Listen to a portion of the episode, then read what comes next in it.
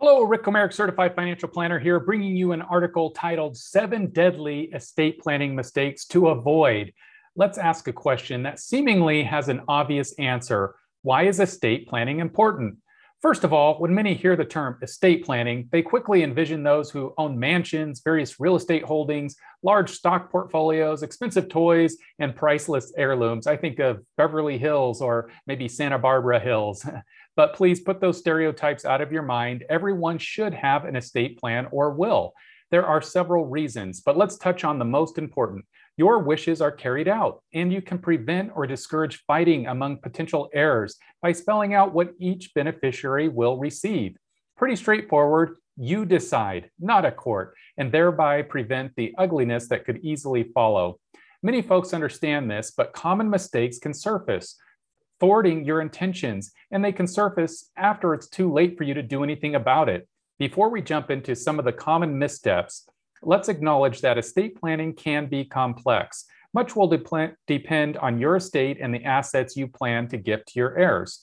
But mistakes, if not avoided, can lead to costly consequences that could have been circumvented with proper planning.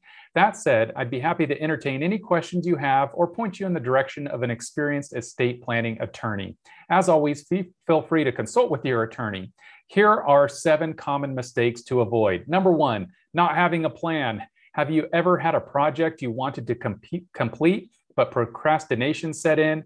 Once completed, you feel a sense of satisfaction. It's like checking off the box on your to do list. So satisfying.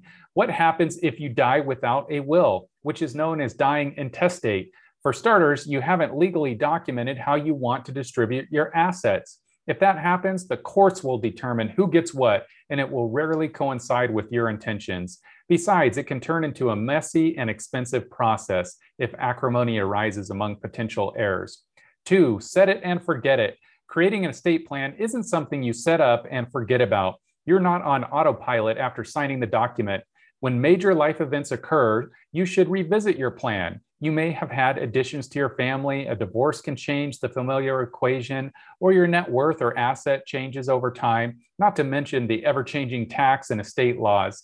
Have you moved to another state? State laws impact how wills are drawn up, and a new address may require an updated legal document.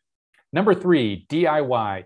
Doing it yourself with a will won't cost you as much, and there are plenty of online options. But are you comfortable navigating unexpe- um, unexpected complexities that may crop up?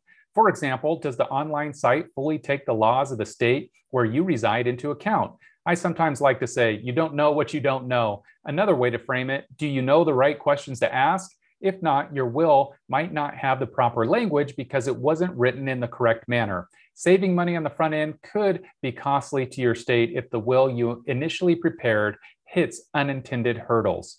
Number four, do account specific beneficiaries contradict the written intentions in your will? I've discussed the need to update beneficiaries if appropriate, but what happens if a bank or brokerage account lists one beneficiary or beneficiaries and your will names another? For example, let's say an IRA account at a brokerage firm has your two sons listed as your beneficiaries, split 50 50, but the will explicitly states your daughter as the heir of the account. In this case, your sons will win the battle. Please be sure the wishes in your will line up with the beneficiary forms that are held with your financial institutions.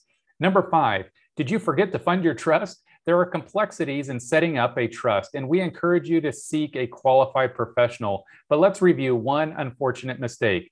While a living trust can ease the transfer of assets to beneficiaries without going through probate, it's not enough to simply create a trust.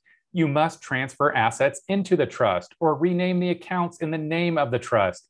If you fail to fund the trust, the assets you intended to pass smoothly to your beneficiaries won't pass smoothly at all. Instead, the situation will create headaches and needless legal fees for your heirs.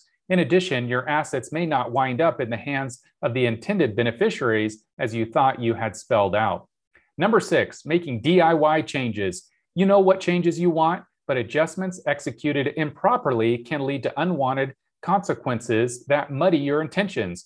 Once valid legal documents may be inadvertently sullied by do it yourself changes that may only be straightened out in lengthy legal proceedings.